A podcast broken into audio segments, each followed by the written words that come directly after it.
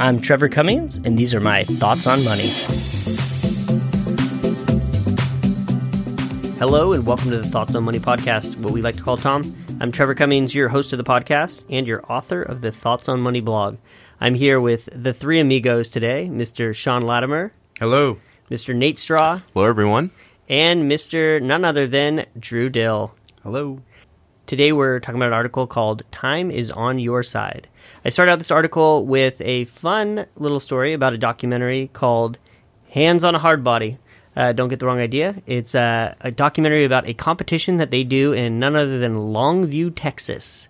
Um, 24 contestants all put their hands on a pickup truck, and last man or woman with their hand on the pickup truck uh, wins the vehicle. So any guess it? We guys read the article. I can't even say this, but I was pretty Longer impressed. than I thought. Way longer. So Yeah. uh, the winner for for the the year of the documentary was seventy seven hours. So over three days. When we were talking about this before the podcast, um, Mr. Nate Straw kind of chuckled and said, "That's it, only three days." Um. Which uh, there's no way he could last that long. So I don't know why uh, on God's green earth he thinks that he'd win this pickup truck. But tell us more, Nate. I don't know. I feel like I could just rest my hand on the wheel maybe if I needed to sleep. I feel like there's ways around Stop. it. Stop. I'm gonna pause real quick. There's Yep. rules. You, you can sleep standing up. Okay. No, I'm asking you. Is that a Uh, state- no, that's can't you just lay down and rest your hand on You- it? Or, I mean, I did don't you know. read the article? You can't squat. You can't lean over. You Oh. literally have to be standing with your hand Broke on the it. rules. Yes. Yep. Yeah. I mean, I guess I could win too if I could sleep in the bed of the truck. I felt like Nate was way less impressed once he found out that there was breaks Yeah. in this competition. Yeah. Like, Five minute breaks. 15 That's true. That was my first question. I was like, wait a minute. There's no breaks, no bathroom breaks, because that's like true suffering. yeah. Um, you can look at the details. It's something to the effect of like a five minute break per hour and a 15 minute break per six hours. Nonetheless, I would not last at all. I need my sleep. I value my sleep. Uh, but the whole reason we started talking about this is I did a funny Google search of saying, like, what are different Guinness World Records of like the longest time? They had dancing competitions and different things like that. That picture was actually funny because one of the persons was actually asleep on the person's shoulder while they were dancing. so, and I don't remember the time on that, but it was really long. Um, anyway, the reason I opened this up is because this has a similarity to investing. The most important variable to building long term wealth is time. So, in this article, I gave you the Finance 101 equation of how compounding interest works. And today we're just going to talk about those three variables. And those three inputs are what you save or what you contribute to your investments, what your returns are, and how long you stay invested. The reason I opened with that funny story is that time component, uh, which is the exponent in, in our equation, plays the biggest factor. Um, but before we even get there, we'll just kind of go one by one. Um, and maybe even I'll just hand it off to you, Sean. What were your thoughts on the article or kind of things that stood out to you? Yeah, I, my first thought was uh, we talk about this a lot, right? Because we know that the power of compounding interest does take time. And I think that sometimes people early in their investment careers, and I say that as people that are at the beginning stages of savings or maybe at the beginning stages of their peak earning years, they really focused on the investment management part because that's the fun part. That's the sexy part. If they own Tesla, if they can tell their friends that they outperform them. But I think that they struggle to realize that that's not going to be the needle mover, especially in the beginning years of savings. It's that staying committed and staying exposed to the market over the long run. That's going to make the bigger difference. Um, so yes, investment, uh, choosing the right investments is very important because of the expected return over time. But it's not if one person had a nine percent return compared to an eight percent return. If you're starting with a really small dollar amount, that percentage difference doesn't move the needle. The saving and growing and compounding over 20, 30 years, that's what makes the bigger difference. what you say resonates with me because I think about when you start saving, it's almost like, like for me, I, I bought a Peloton last week, and putting it in our garage, getting it all set up, getting the special shoes, and and everything that goes along with that process is, is exciting. It's actually pretty fun, and it, I look forward to using that as a as exercise equipment. When you start investing, there's not really anything exciting that goes along with it, and I would analogize it to say like if you took an apple seed and you went in the backyard right now and you planted a seed.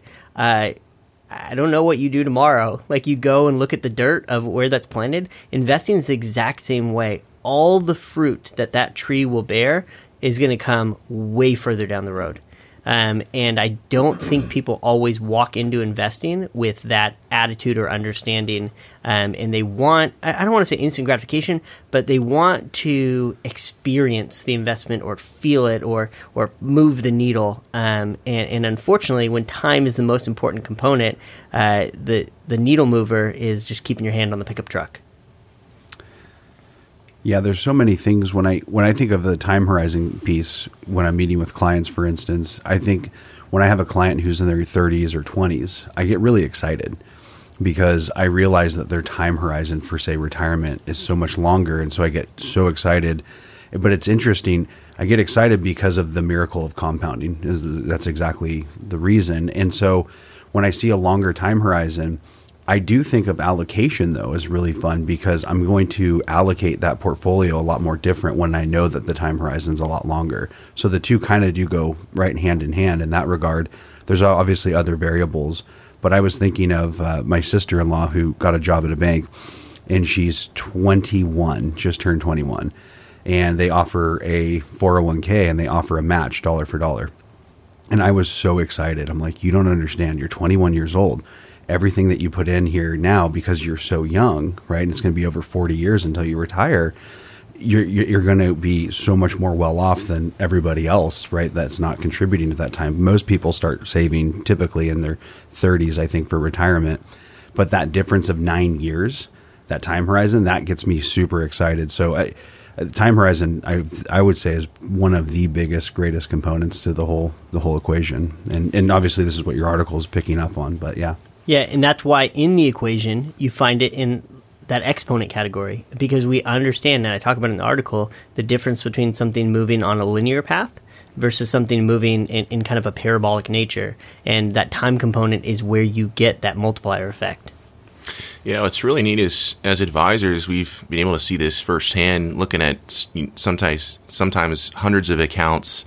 I know some of us worked at Morgan Stanley in every portfolio that you look at tells a story. And a lot of times the one of the ones that have had the best types of returns and consistent returns are the ones that had that compounded interest from the high dividend yields or, or interest going right back in and not too much turnover, not excessive turnover, not too much exposure to really volatile names. And so when you just from our from our side of the table, when we've seen this play out hundreds and hundreds of times, looking at the portfolios, you know, 30 years later, um, it's it's just reinforced that whole concept. Um, it's one thing to read about it and to see it, um, you know, studied. It's another see, you know, thing to maybe work with someone that's in their uh, late 70s that saved their whole life and has, has practiced these principles and to see them on the end of that and you know having lived through all those down cycles and scary times but they've stayed disciplined they've stayed the course and um, it's cool to, to see a, large sample sets of hundreds of different uh, different types of portfolio composition and in, in, in client types and see that play out in the long term. Yeah, it's fun to hear those stories of somebody 40 or 50 years ago bought a stock in a burger joint, um, and you see that uh, the cost basis was X, and now the value is just this monstrous number. And you start to not get that textbook realization, but like, oh, wow, like this is how people have built long term wealth. The the hard part though is 30 years ago, you three gentlemen were in diapers. So uh, 30 years doesn't happen in a blink of eye, right? Um, there are some attributes, some ideas of temperament or endurance or patience uh, that are not the norm and that are not uh, innate in us that we have to kind of uh, I don't know, exercise and, and build into those things. But when we understand the simple nature of that compounding interest calculator, um, we understand how important that time component is. Yeah, I think Nate said a, a few really good things that stuck out to me. Uh, one is when he says not to have turnover in the portfolio, uh, he means not to constantly make changes or to try and chase things or ideas. Like what I'm calling in the article the fiddle factor, right? Yeah. Just fiddling with it yeah. or tinkering for no reason. Exactly, and and I think that's important because um, Trevor mentions in the article the expected returns based off of asset class, and uh, I think that that's a good segue because you know, making sure it's not always comfortable. It's not always easy. And as Nate said, you know, you, you need to be bold during those tough times where, of course, it, it might feel easier to fiddle or make changes and uh, and to go to something more conservative. But just know that th- there is a price for that. So, Trevor, maybe you can touch on the difference of expected returns and how that impacts the overall formula. Yeah, um, and we'll we'll kind of uh, set a path for this conversation. So we're going to break this conversation into three parts. Uh, we're going to talk about that time component, which we've kind of touched on already. We're going to talk about um, what you contribute and how that principal part matters, and then what you're talking about right now is returns. So we'll start there. We'll start with returns. Um, the interesting thing about returns is they are what everybody wants to talk about. Uh, they're the fun thing to chase, and they're the very very fun thing to brag about. Uh, the problem is when we think about time and we think about your contributions, we kind of can put those into the controllable bucket um, that you have influence on those things. Uh, returns sometimes is in that uncontrollable bucket. Um, there will be decades, and I use the word decades intentionally because that's a long time. There will be decades where your returns are not what you expected. Um, they might be disappointing uh, or they might delight you. Um, but do you have total control of that? You don't. Um, and that's why having that long view, like uh, Drew mentioned, is so important. But where you do have some control, uh, or what we're calling in the article best practice, is you have to understand when you put money in a particular asset, whether it is a commodity, a collectible, a stock, a bond, a cryptocurrency. You have to decipher what is a fair estimate of the expected return on that asset. Most investors won't do that. Now, you might say, well, hey, how can you forecast something like that? Uh, not it impossible? You don't know the future? You're kind of right. Um, you can use history to provide context, and you can use some pretty simple valuation formulas to give you more context around how you can forecast the return of something. Now, what I will tell you, if we're talking about something like stocks, like a diversified portfolio of stocks, you are not going to be able to forecast the short term. You're not going to be able to realize what the next one year, three years, five years, six years, seven years are going to look like. When you start to stretch out that time horizon, what you end up seeing is that the historical dispersion of outcomes shrinks. So you get a more narrow understanding of what the results might look like. So uh, again, you might take any 15 or 20 year period looking at a diversified portfolio of stocks and find that the you know best and worst case scenario are between 8 to 10%. That gives you a pretty tight window. Now, if you're looking at shorter periods, right, that window might stretch from negative 40% to up 40%, uh, and that doesn't give you any clarity. So, the point I'm making is that if you're going to put an asset into your portfolio, you should always ask what is the expected return and what factors and calculations am I using to do that, uh, and are those uh, I don't know the right way to say it, like valid or reputable or logical uh, ways to decipher what this might be worth in the future. And what I often say is that most investors don't do that. They just say in their mind, I like or I need a 10% return, but they've never done the math or the analysis to figure out is your portfolio even going to realistically be able to deliver that? Why do you think that is when, when you when you say that most people don't do that work? Like, why do you guys think that that's the case? Because you're right, they don't do the the homework behind it. What, why do you guys think that is? I, I'll go first. I, I think a part of it was the the income and return need was different in the past. So it was much easier to attain. A lot of, I think all of us have heard the 4% rule. I, I, think it's talked about the most, where people say, if I'm just withdrawing 4% from the portfolio and I, I know that um, maybe I, may, I have a portion of my assets that are available for emergencies or short-term expenses, but I'm taking 4% from the investment portfolio, no problem. Well, now if we see it, back in the day, that could be a portfolio of all fixed income and CDs, and it was probably producing maybe more than 4% at one point. Um, I, I, if you take that same portfolio today, it's generating less than 2%. So uh, that wouldn't work. So why do people do, uh, why don't they do that? I think that we've almost been uh, conditioned to think of portfolio management the wrong way. I think another reason too um, is that it's not intuitive. So if you come to me with an investment that I'm not familiar with, this isn't my field of work, and you say, hey, uh, I'm going to present to you ABC XYZ. Um, my first question is like, how's it done over the last three years? And then you tell me, and then my assumption is in perpetuity, that's what it's going to look like. Now, behavioral finance is going to say that that's recency bias. Okay, you can give it a, a, cool name like that, but that's just how we work. Is that we work in heuristics, right? We need to take little shortcuts to survive right? If we had to understand all the science behind breathing and drinking water and photosynthesis and all those things, uh, we wouldn't be able to live our life. So we figure out these w- little shortcuts so that we can move on to the next thing. But that's where I advocate hiring an advisor and then challenging the advisor or holding them accountable. Walk me through the logic on how you figured this out. Now, just do the smell test. If they say all those things of how this works and what the expectation should be, if it smells goofy, it's probably goofy. Yeah, I think part of working with advisors really unpacking um, how markets not just have performed historically. If you look at, let's say, the S and P 500, but then translating that into right from historical education to what exactly the portfolio um, should look like uh, as a future outcome um, to meet their needs. And if they can't do that well, or they make promises um, that sound too extravagant, I think it's definitely something you should be aware of. Absolutely. Yeah, and you want to keep it real simple? I'll give you the answers to test right now. Is that one of the best ways to predict future returns when it's coming to a diversified stock portfolio? Is the valuation today. Um, if you're paying a heavier price per the earnings that those companies are creating on day one, it is going to dilute or shrink your expected return in the future.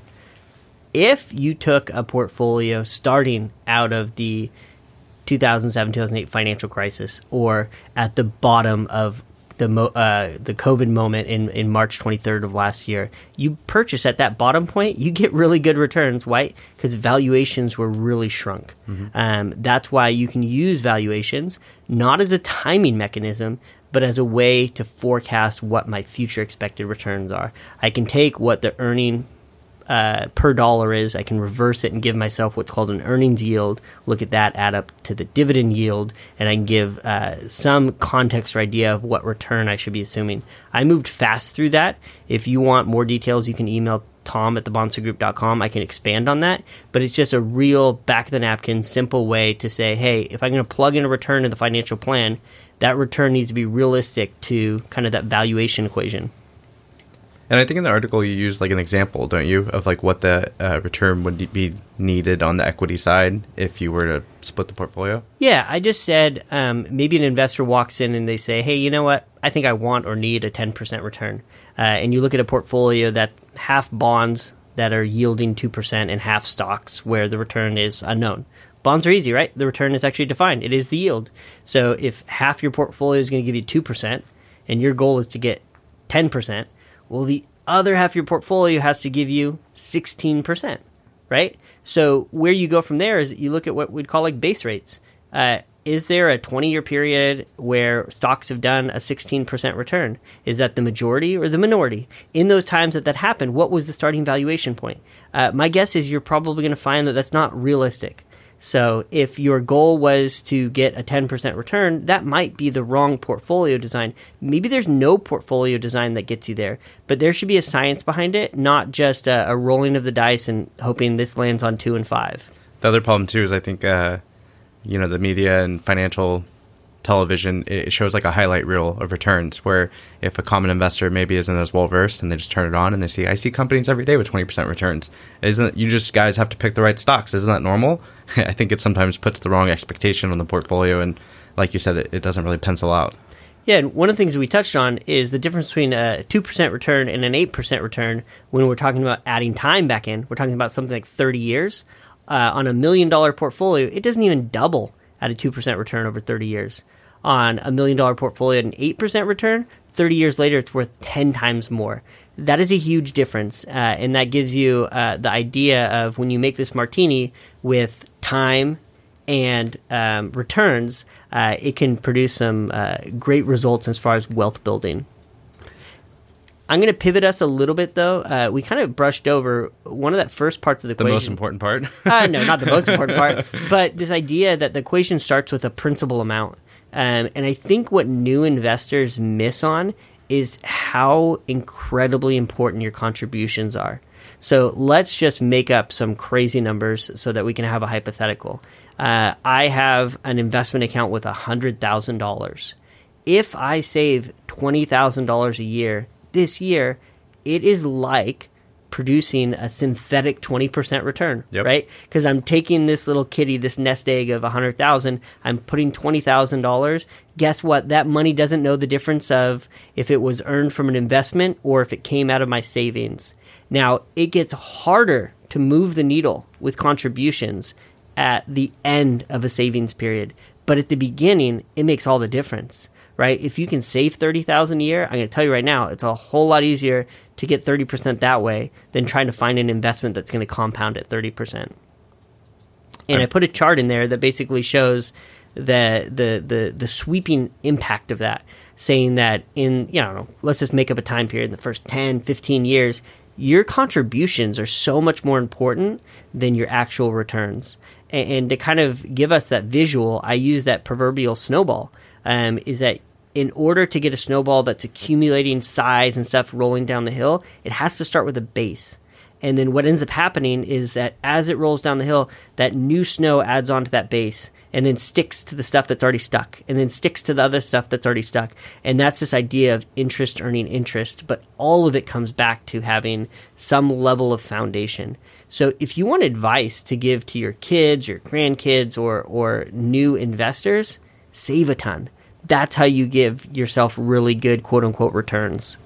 especially if you're young, right? So encouraging young people that that time horizon, people, you know, at 15, 16, 17, early 20s, I mean just pounding it into their head because at, those ages in particular, immediate gratification is is really pervasive. So to have somebody outside of them with wisdom saying, "Hey, hey, this is the time to start building that snowball." And I think it would be interesting when I showed, I'll use back uh, my sister in law when she's 21 and contributing to her 401k, she did not see the value at the front end.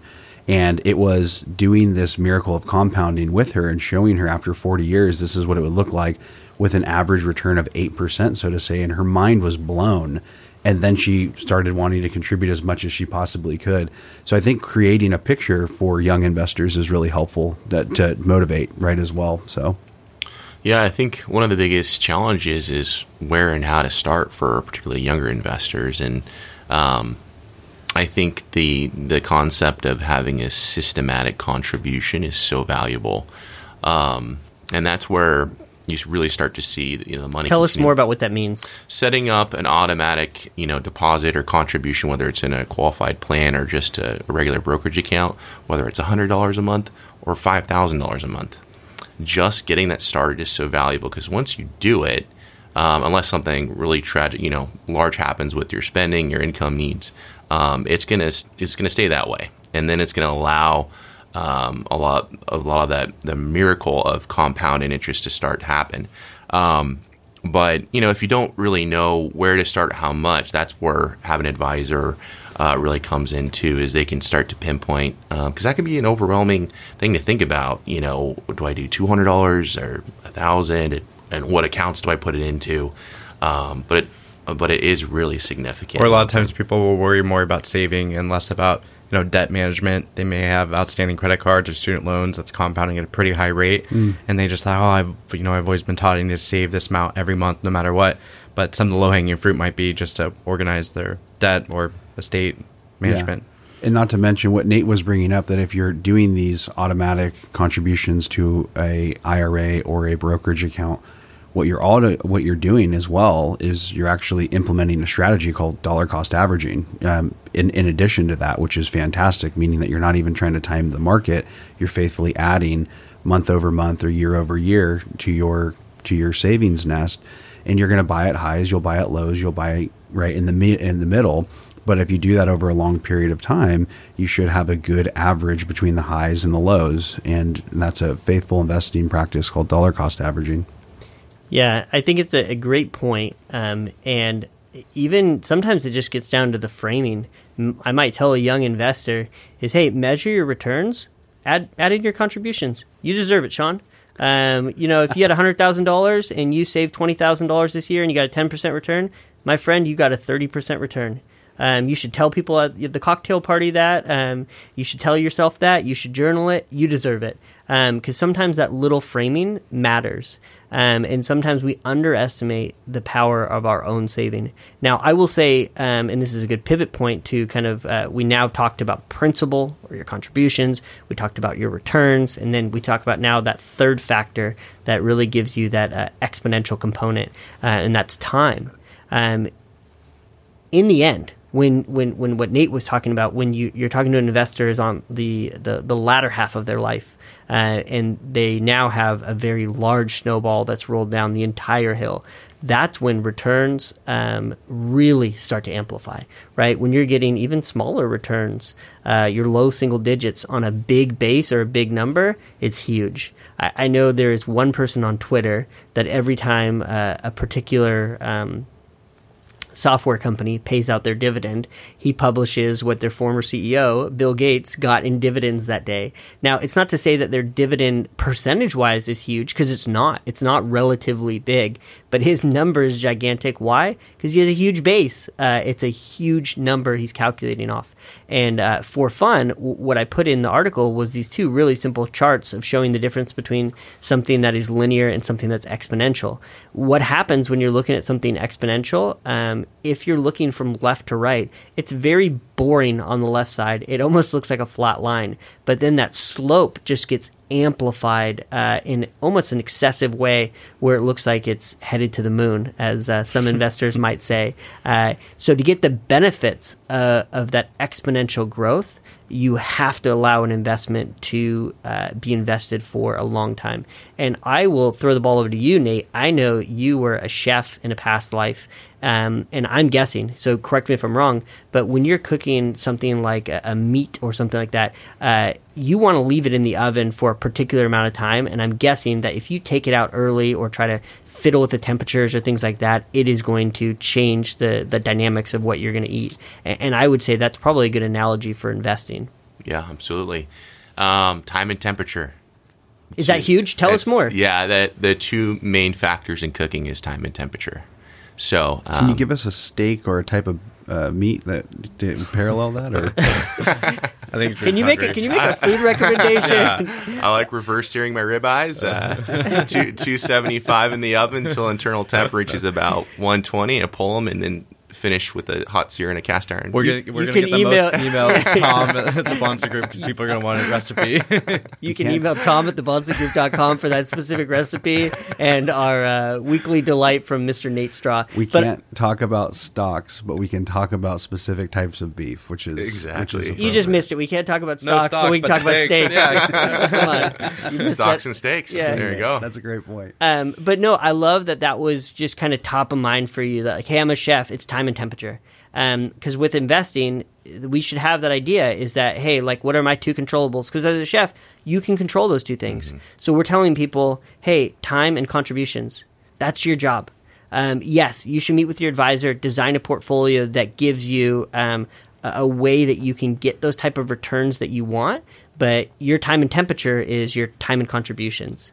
Um, and, and one thing, if you want to know kind of the power behind that or, or what that looks like, I, I've referenced this before, but 97% of Warren Buffett's wealth was accumulated after the age of 65. The man could have claimed Social Security at that point, and that's when he earned 97% of his wealth. Why does that matter? Well, he's like 92 years old. So we're talking about 25 or 27 years or whatever time period that is. And that is what that exponential hockey stick compounding growth looks like if you're willing to stay invested for a long time. Yeah, the it's uh, you brought up um, Warren Buffett, and I think you also had a quote by uh, Ben Franklin in the article. I did. if my, Mr. uh, Ben himself. if my uh, reading uh, retention is is good. And one of the things I when when I was listening or reading your article about Ben Franklin, I don't know if you guys know this, but when he a year before he died, he altered his will. And he left. Uh, at that time, it was equivalent to four thousand pounds to both the cities of Philadelphia and Boston. And he basically put it in his will that nobody could touch it for 100 years and then after 100 years they could take 75% of the principal and then have the continuing interest pay for apprenticeships and internships for the city but he basically knew that if you have this 4,000 pounds that he started in 1790s when he died, that within 200 years he understood time horizon that it would be exponentially huge for the cities of Philadelphia and Boston. And so that 4,000 pounds in from 1790 to 1887 in Boston was worth $330,000 in Boston alone. And Philadelphia, it was seventy five thousand, probably due to a lot of mismanagement, but that's besides the point. Um, but but it's interesting that even Ben Franklin, right? These guys who really Is that why they couldn't fix the bell? Yeah, They couldn't afford it. that's quick great. Liberty Bell joke? Yeah, No, okay, sorry, that was go ahead. good. No, that was good. But it's but but to the point is is that these guys understood that time was the most important factor. Um, that exponentially over time that it would be huge. Another uh, philanthropist by the name of Jonathan Holden. Um, in 1930s, wanted to put 2.8 million dollars in 1930, and then in the trust he had it to where nobody could touch it for over a thousand years. And there were some estimates that it would be worth around four point something trillion dollars if that were to happen. Uh, long story short, he couldn't do it, but the courts ruled it ruled it down for whatever reason. But these guys understood the the power of time, so I thought those were kind of cool illustrations to. to bring I, I love those illustrations, um, and it, it's it's interesting because we're talking about these people that are forefathers or people we look up to, or like uh, you know uh, we had a, a quotes from Albert Einstein about like these people that we're crediting with as geniuses, and, and we're also saying that this is a simple truth, but most people don't understand it. And I kind of wrapped the article up is um, I was thinking if I was watching that uh, hands on hard body competition uh, and you showed me the 24 contestants, I don't know what I would use to figure out my guess on who would win. I think my eyes would deceive me, right? I would pick some sort of uh, attribute or feature or something that I would think would, would be solid correlation, and I'd probably be wrong. Uh, and I think the same thing is true with wealth. Um, you don't actually need to come from money like family. You, you don't have to have a, a crazy high income uh, you don't have to have a crazy high iq um, i can tell you stories of high income earners and professional athletes that went broke.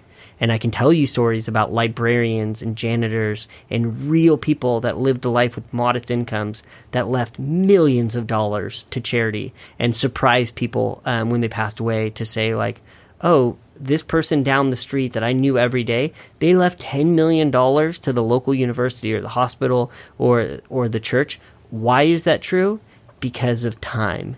Um, that those people had the temperament and the behavior um, to take advantage of that time component, uh, which for me, as simple the truth that is, it still baffles me.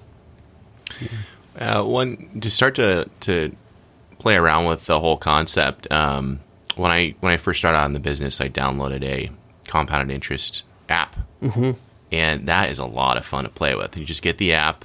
You can set. I just want you to know that we're all sounding like real nerds because uh, Drew's talking about how how, how just so excited he is to talk to his uh, sister-in-law about this power of compounding. You're telling us to download apps. I agree with you 100, percent but uh, we have the same we've, thing. we've- yeah, I have it too, and I, I love scrolling through it and saying like, what if I put this number, this return, or this Yep. time? Um, but yeah, uh, you've you've gotten us to nerdhood. But go ahead. just for the listeners, if you want to start to play around with it, is it, it starts to get you more excited about you know whether it's seven years or three, and then setting the rate you're you're anticipating to get on the return, and then the amount you're contributing, and it's it starts to really um, show what we're talking about. I think. Yeah. Yeah, and it's uh, one thing Sean and I were talking about. Uh, you know, the Bahnsen Group, uh, we have some performance tools that we use to measure returns and things like that. And it is it's enjoyable to look at people that have been investing for longer time periods with us because then we get to see these huge, colossal numbers of what that total return figure looks like. Um, you you can't really do that when it's a newer client unless uh, you know just the timing was incredible. They started as a client on March 23rd of last year. You can get a, a little quick sneak peek of that, but when you get to really review what it looks like when someone's been investing for a long time period, and some of the things that Sean and I were looking at were like five or six years. That's not even a long time period. Um, you start looking uh, at historical results for somebody at 25 or 30 years. That is where uh, that's where Benjamin Franklin or Albert Einstein saw the math and they're like, wow, that's incredible. Yeah, agreed. And uh, one thing I neglected to mention on the Ben Franklin thing is between 1960 and 1990, that that 4,000 sterling pounds funded 7,000 medical internships for people who didn't have the money to be doctors in the city of Boston and Philadelphia. So 7,000 men and women who couldn't afford to be, you know, go to um, you know medical school got full scholarships through that, and it paid their entire medical um, tuition for 7,000. I mean, you just think about the impact that that 4,000 makes, and he understood that time horizon, which I just think was kind of a cool, you know, feel good thing to where you think, well, these are 7,000 lives that were affected by this man's foresight um, is, is extremely impressive. One, one thing, too, when I looked at your chart, I love the chart where it starts, you know, it's very flat, and then at the very end, it starts going up. yeah. yeah, it goes up there's a real parallel in everyday life that I think that is is really helpful to that we can see. It, you can use parenting with children, and it's very similar. The parents who are involved in the everyday, ordinary, mundane life of their children, changing diapers, playing in the backyard, reading books to them, that are just hands on involved, you don't see the fruit of what your kid is going to do in life. You're not going to see that fruit until typically they're in their 20s or 30s and 40s until you have grandchildren. Your son's a successful, some you know whatever father and and has a, a job and and so forth. And that's like that bell curve though, right? Like for the first, you know, 18, 20 years, it's it's real mundane. It, it, you're not seeing a lot of fruit. You're getting a little bit of victories here and there, but it's at the end right? At, at, the end of you know the grandparents lifetime when they're looking back they're thinking wow what a what a, a beautiful thing that we built. And that's by being hands on right? Doing the faithful ordinary things. And it's like it's like a dad who you know and then the opposite would be the investor who's looking for quick immediate results right now.